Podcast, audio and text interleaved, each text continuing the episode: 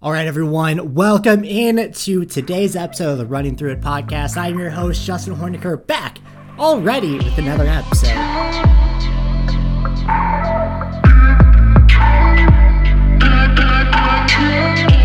A bit of a programming note off the top. I know we had discussed last episode that today was going to be our World Championships Roundup episode, but some reporting that I'd been doing previously has kind of come to the forefront. So, we're going to move that episode to later in the week, a little bit of a bonus pod for everyone as we just roll down what was a fantastic last couple of days of the World Championships. But for now, I've been doing some long term reporting over the past eight months, talking to a bunch of fantastic athletes from Milligan University, past and present. And off the top, this is a bit of a trigger warning. So if discussion of sexual assault, abuse, disordered eating, if those topics aren't good for you right now, tune out, listen to next Friday.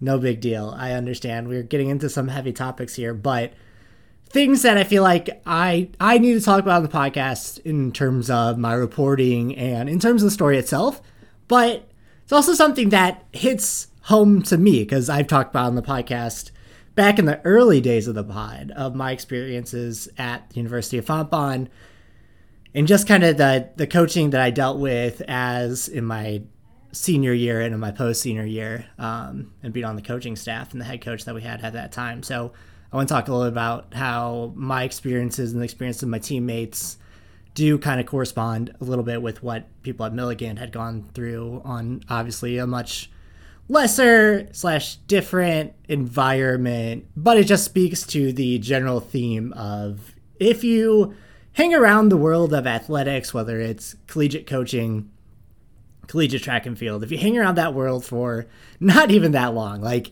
I was thinking about this when I was tweeting about it earlier. I was like, if you, I was going to say, if you're in the collegiate landscape long enough, but I don't even think it's that long. If you're in for a season, you're going to hear about an asshole coach. You're going to hear about, oh, that guy's hard to deal with or something along those lines. And everyone seems to have a story either dealing with a different coach, dealing with their own coach, hearing those stories. So I want to get into it a little bit. I'd been talking with some of the Milligan University former athletes who had transferred out because of their experiences with Milligan University and the head coach, current head coach, but the head coach at the time, Chris Lane. What makes this story hard is Chris Lane is someone who pretty impactful in the world of athletics. They won the NAIA national title last year. He's been at Milligan for over 20 years. He coached Abbey, I want to say D'Agostino, but Abbey Cooper uh, in the world U.S. titles. Oh, I can't talk anymore. He coached Abbey Cooper at the U.S. trials last year. He has been an agent for athletes at this current world championships like Jessica Hull, like Alicia Monson he's still being allowed and hasn't been reprimanded at all for any of these stories that have been public since last year. It's been about eight months since I first had this story come across my radar and since I started talking to other athletes as I could. But let's get into the details a little bit. So I wrote a story which I will have down in the show notes, but we're going to go through it bit by bit here tonight and you know talk about some of the other evidences some of the other kind of conversations I've had that aren't necessarily in this article just because they were a little more incomplete. But the big and the long and short of the story is that not only is this a story of abuse, is this a story of coaching oversight gone wrong, it's also the story of a university that astounds, that puts forward these Christian values, covering up sexual assault while also in that same academic calendar year firing a faculty member for identifying as gay. And I think that's like a larger story of what we talk about in today's modern time of what exactly are Christian values, right? And like, you know, you don't need to go into my religion, but I grew up Catholic. I'm not really anything anymore. And it's a lot of that type of institutional nonsense that I think draws a lot of people away from whatever your selected faith is. But getting into the story of it. So, harassment covers up and total control, a culture of toxicity at Milligan University is what I titled it. And I think that kind of encapsulates the overall story this total control that Chris Lane wanted over his program.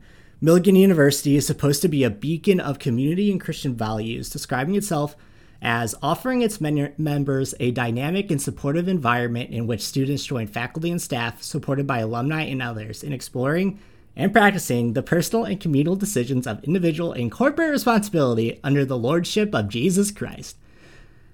Yet, time after time, this university that has a quote on their website that is an environment in which students join faculty and staff in their mission have been at war with itself. An environment that supposedly prides itself on empowering students to be leaders, to be leaders in Christ, they say, often does everything to make sure students don't have a voice and have to be beholden to the rules, not just of the university, but of their elders, their faculty members, their coaches, right?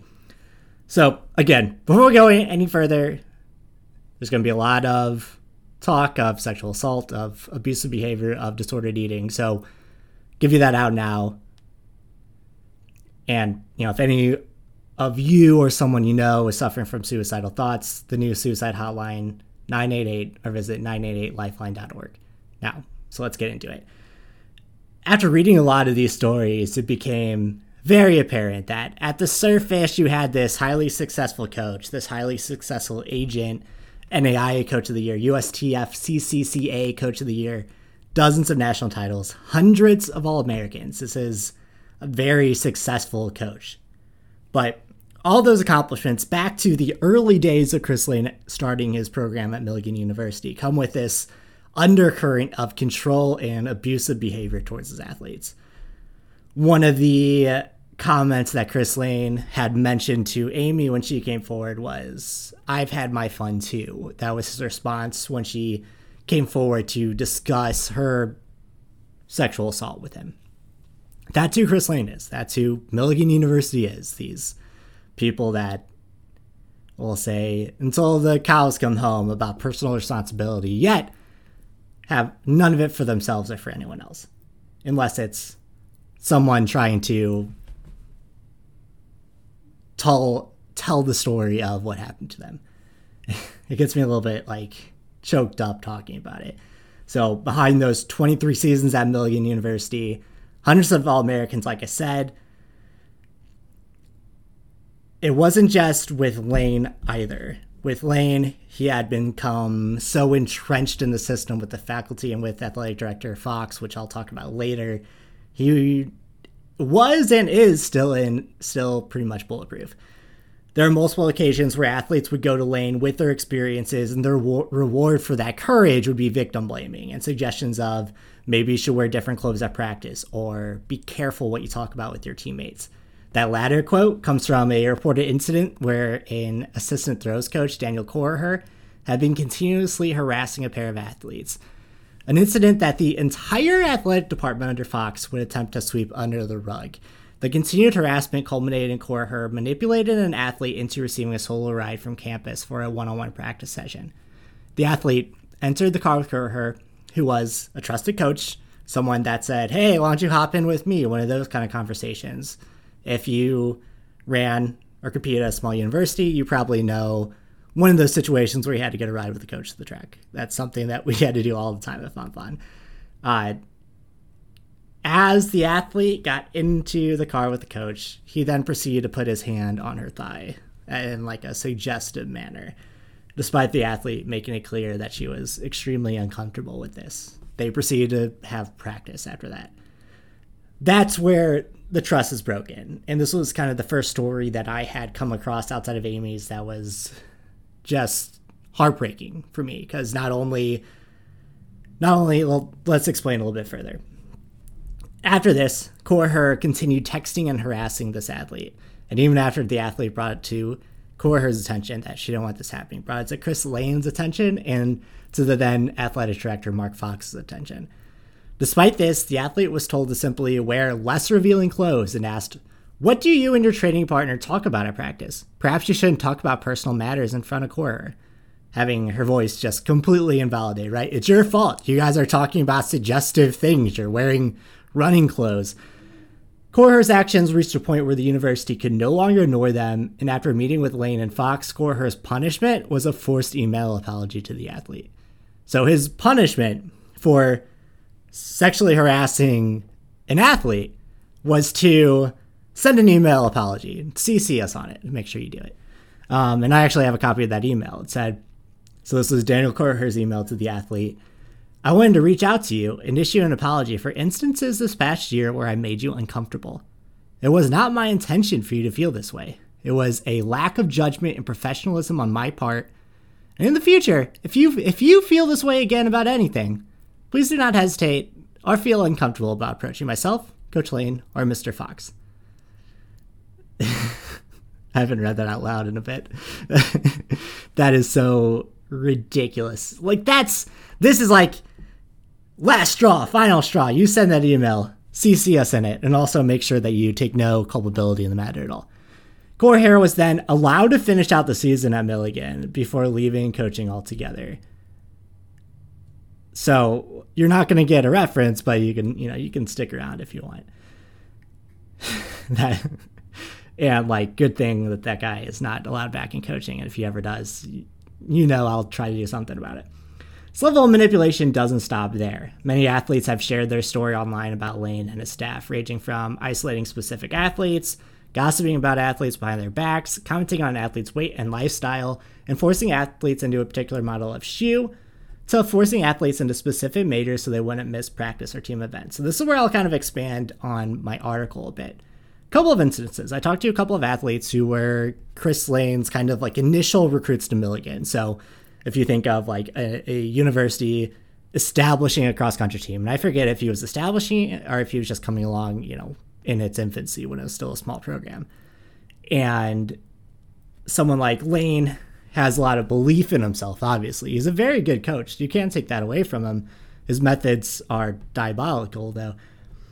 And he ordered just one model of shoes, assuming he got a deal on it, one model of shoes for the entire team and in different sizes, of course. And one of the athletes didn't have the right size, but was told that she should keep running it anyway. That Lane had measured her. He knew this was what her size is. She should keep running in it.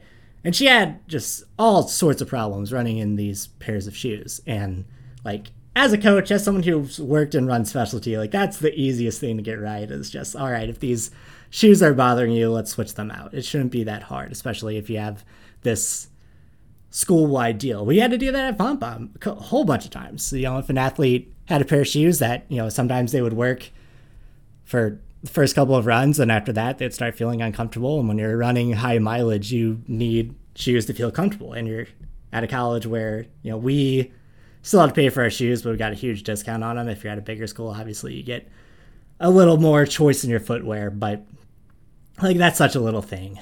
And then in other conversations, I was speaking with another athlete who had this issue with this elective. It wasn't even through Milligan. It was like an elective leadership course that wasn't even worth a college credit. And she was doing it optional because she thought it'd be fun and she wanted to, you know, be on Lane's good side. And through all this, her priorities changed and her schedule got a lot more busy. And what's the easiest thing to drop out of a busy schedule is this optional elective leadership course that isn't actually getting you any school credit for. So she told Lane that she wasn't gonna have to take that she couldn't take this anymore just because her work times and practice times and everything wasn't allowing it. And then she he proceeded to tell her that he had to stay in this course because it was going to make him look unprofessional if she dropped out. And essentially guilted her into staying in this leadership course that was unimpactful in any other way. And it's something when you add those things that are so little that are being manipulated, you can only imagine what's happening on a larger scale, on larger scale things. We'll get into that a little bit later. One story I was told highlights Lane's obsession over athletes' weight. The story goes A teammate was told multiple times in front of the whole team that his stomach was getting too big. They needed to slow down on the drinks, the Pop Tarts, and the pizza. This made me connect my appearance with failure or success. Desserts were always off limits until after national meets. Coach would take away all of our cookies when we did poorly at a race, and this made me believe that desserts were dangerous to my identity. Unsurprisingly, I developed a severe eating disorder. And when Coach and I had our meeting about my obvious anorexia nervosa, he told me to go to a therapist and get better, or I would lose my scholarship. So that is that's twofold. That's a coach who not only doesn't doesn't understand mental health and like go to a therapist, get better, right? That's not how that works. It's also someone who is incentivizing food for performance. He's making sure there is a hard line between weight and performance. Weight and do I want to be on this team bad enough? At one point, after the Mary Cain story had broke, uh, Mary Cain had come out with an expose about her time under Nike Oregon Project and Alberto Salazar and just how that environment really messed with her body image. And it's a lot more nuanced than that and it's a lot more horrific than that. But that's essentially the, the baseline of the story. After the Mary Cain story broke, Lane would do the same thing, but back when they were on the bus, he would give everyone their cookies back, saying, If someone finds out I took these from you, I'll get canceled. like, okay, so you know what you're doing is fucked up, but you're going to do it anyway. And okay, I was just joking. I was just joking. It's all these like little manipulation tactics. So Lane's favorite manipulation tactic was often to isolate a specific athlete from their teammates as motivation. Amy Ferguson was one of those athletes. I've talked about Amy in this podcast already. She aired some concerns to Lane that simply did not matter to you know the coach or Milligan's administration. She was going to the coach for guidance, and that's something that needs to be talked about with the story too. When you're a coach, you're kind of being entrusted by people's parents to steward them along. You're getting these 18 year old freshmen who are living away from home for the first time. Some of them are a little more worldly than others, right? Some have more of a clue than others. That's not doesn't have anything to do with Amy's story, but I'm just thinking back to when I was getting started in coaching. And parents are entrusting you to protect their children, right? Like they're not in their daily lives anymore. And yes, they're adults, but an 18 year old kid getting to college for the first time, you know, you're their coach. You're like their first arm of support, right? Your coach, your advisors. They're only a few amounts of people outside of your friends that you can actually go and tell something to, hoping that it sparks a conversation or sparks action down the line. So Lane had determined that Amy wasn't focused enough on running, and wasn't focused enough on the team, and spread a rumor that Amy was sleeping around with other teams. Amy was then shunned.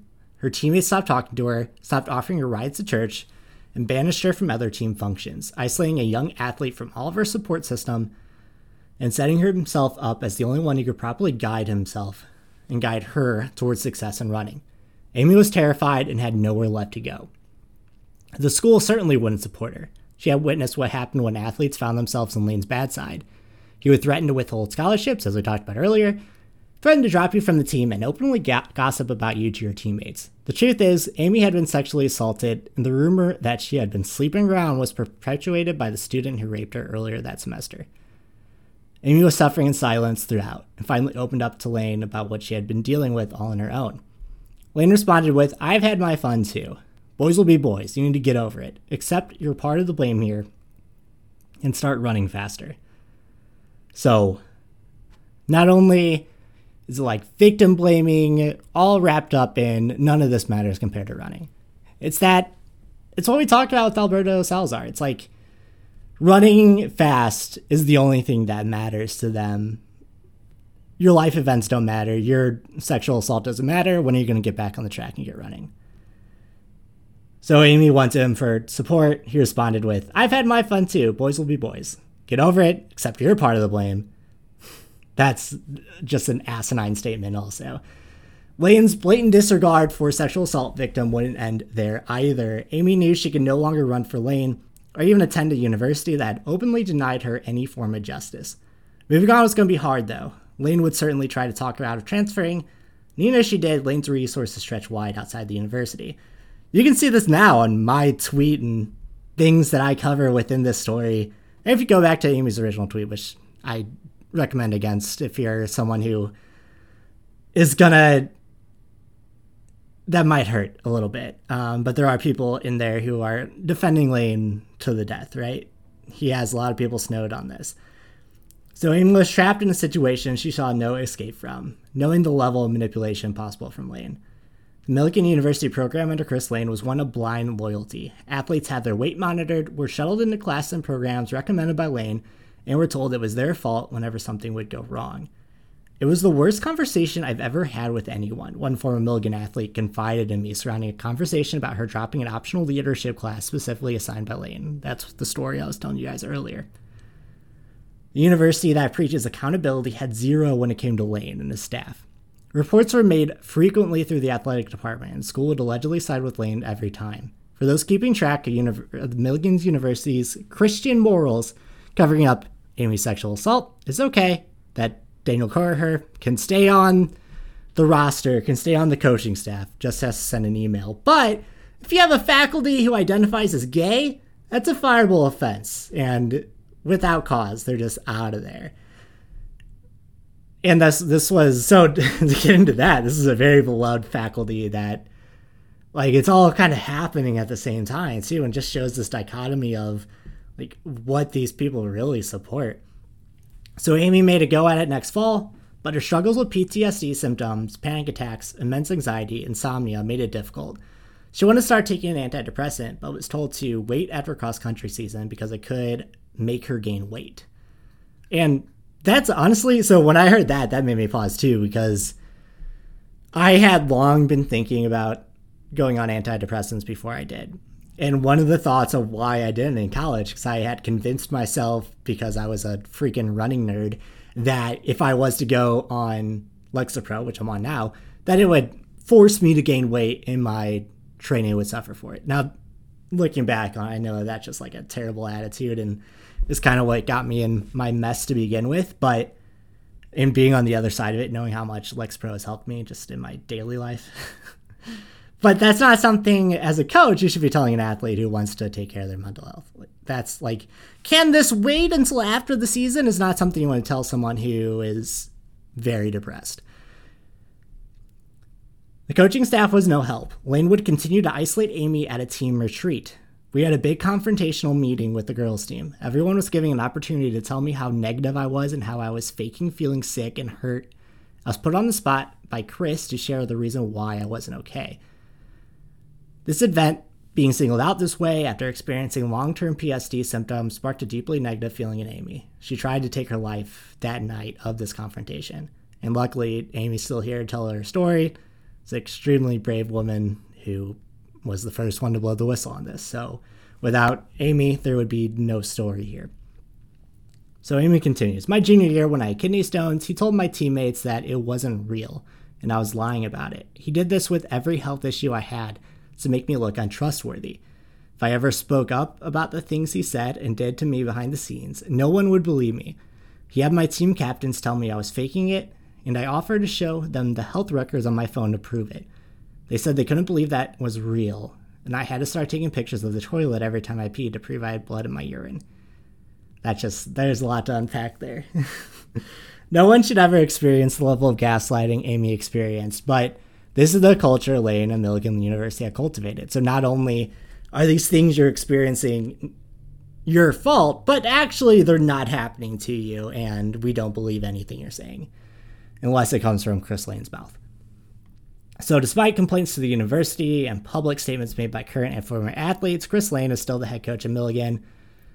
Uh, it's an NAIA university, so it allows him to coach professionally. Like I said, he worked with Abbey Cooper last year and work as an agent to international athletes like Jessica Hull, Alicia Monson, and Cory McGee.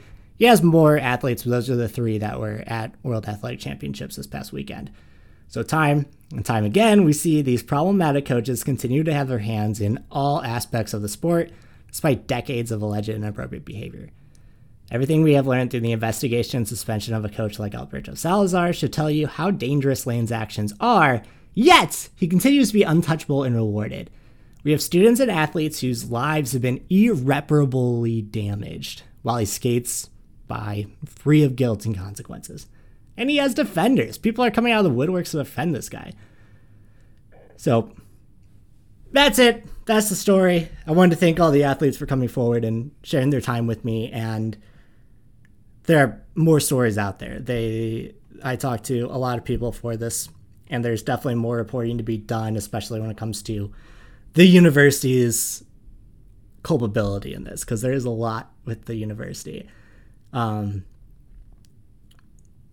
yeah, I reached out to Lane, I reached out to Milligan and Total Sports. None of them got back to me in SafeSport. Last time I talked to him, and this was a bit ago, we're still investigating and I haven't heard anything back from him. So before my publishing of this article, eight months had passed and nothing had been done. So I'd been sitting on it for a while. I was, as you know, with the lack of podcasts, I was busy with my job with Charge Running, which I now more free time, and I'll talk about that on Friday. But I just kind of wanted to really open up about that story, put Amy's voice on the podcast, and it's something that, like I said in the in the opener, something that speaks to a lot of people in the collegiate running and the high school running scene as well, is that you have impressionable people, young adults, teenagers, who look to you for every piece of advice. And you're their coach, you're supposed to kind of know what's best for them. But if you're someone who is abusive to begin with, and you get that power, you're in that situation. And it's like we always talk about, or me and Claire always talk about this anyway. I don't talk about this with all you on the podcast. Me and Claire, my wife, who is a therapist, talk about this often of how like abusive people, predatory people often find themselves in positions of power. You see that with coaches all the time.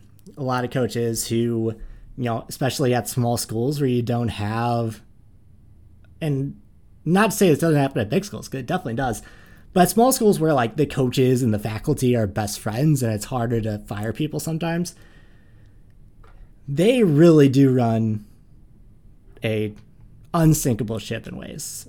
When I think about our experiences at Fontbonne with Coach Buckler, who someone that I have no time for, as a senior and after I graduated and came back to you know coach in the, the spring and fall, there was a lot going on that I was aware of and there's a lot going on that I wasn't. The things I was aware of, I tried to do my best to kind of like put myself in that situation so I can monitor so I could be a voice of reason in a way, but that's not necessarily an athlete's job to police their coach, right? And you, as a 22 year old athlete, have a lot going on in your life, and it's not your job to police abuse. Now, if you see it, say something, right? But sometimes when you hear rumors of things, you aren't necessarily sure what to believe, who to believe after I graduated and after I was done, after Buckler was long gone from the university, turns out that during the time, the semester that I taken off, and I don't know why I'm saying things about me. I'm just trying to, to center this. This story actually has nothing to do about me. But during that time, we had I had a gay teammate who was openly gay, and the coach was would often make jokes about that. And you could tell he was just extremely uncomfortable about my teammate and just didn't know how to respond. And he was very homophobic to him and like openly was openly homophobic to him. And some of my teammates apparently had heard this and reported it to our AD, and nothing was really done about it. It was just another report that one of the SACA reports against him. And that's one that makes me like, that makes me choke up because it's everything that I tried to do as captain of that team before I left. At that, all the captains tried to do was be an open team, an open family, and like you can come, you can be yourself, and just knowing that you know this teammate who was a year under me, so like I was kind of the I don't know. Our team was very young, so as a sophomore, I was like the second oldest person on the team. Uh, and to, to go through all four years together, and then to find out afterwards that actually she was being a victim of homophobia like right under your nose. It hurts. But when you have these coaches who are assholes, who are abusive, they're not always going to be like out and open about it. Like you definitely know, like I always knew that our coach was an asshole, but I didn't know it was to this point where he was attacking our teammates with homophobic language and it's just it's something we need to like systemically deal with because it happens time and time again. And time and time again, you see coaches that either stay in power, are released, and find another job shortly after. That's something that just shouldn't be allowed when you're talking about people's lives being at risk. When you're talking about athletes who are having their health monitored to the point where they're having extreme disordered eating to the point where it leads to depression and anxiety to the point where it ends up with them trying to take their lives or taking their lives. How many times does that have to happen before we actually step in and monitor this? I don't know. It's a bit of a rough spot to end the podcast, but thank you all for coming through that journey with me. Like I said earlier, I'll be back later in the week, Friday, with a World Athletics Roundup. We're going to look ahead to the Ed Murphy Classic in Memphis also, but as always, if you have a story you want to tell, reach out to me, Horniker Justin, last name, first name, at gmail.com. I'll also put the SafeSport reporting number in the show notes as well. So if you have a situation that you know needs to be reported, please report that. But thank you all so much for listening, for running through it with me. I have been Justin Horniker. Uh, follow me on Instagram and Twitter. and TikTok. I'm doing more TikTok than anything. Just search Justin Horniker at Justin Horniker on TikTok, at Horniker Just on Twitter. If you're listening to this podcast, make sure that you are subscribed. Throw me a little rating. It helps. If you're watching on the YouTube, hit that subscribe button, give me that little thumbs up. And uh yeah, if you're going through something, talk about it. I think that's the main takeaway here. You know, we all try to suffer in silence. I suffer in silence a lot but when you are open about something, not only do you inspire others to come up and open up, but you also are able to have that kind of cathartic feeling that oftentimes we feel like we're struggling through something on our own, but it's not always the case. Have a great day, everyone. I'll talk to you soon.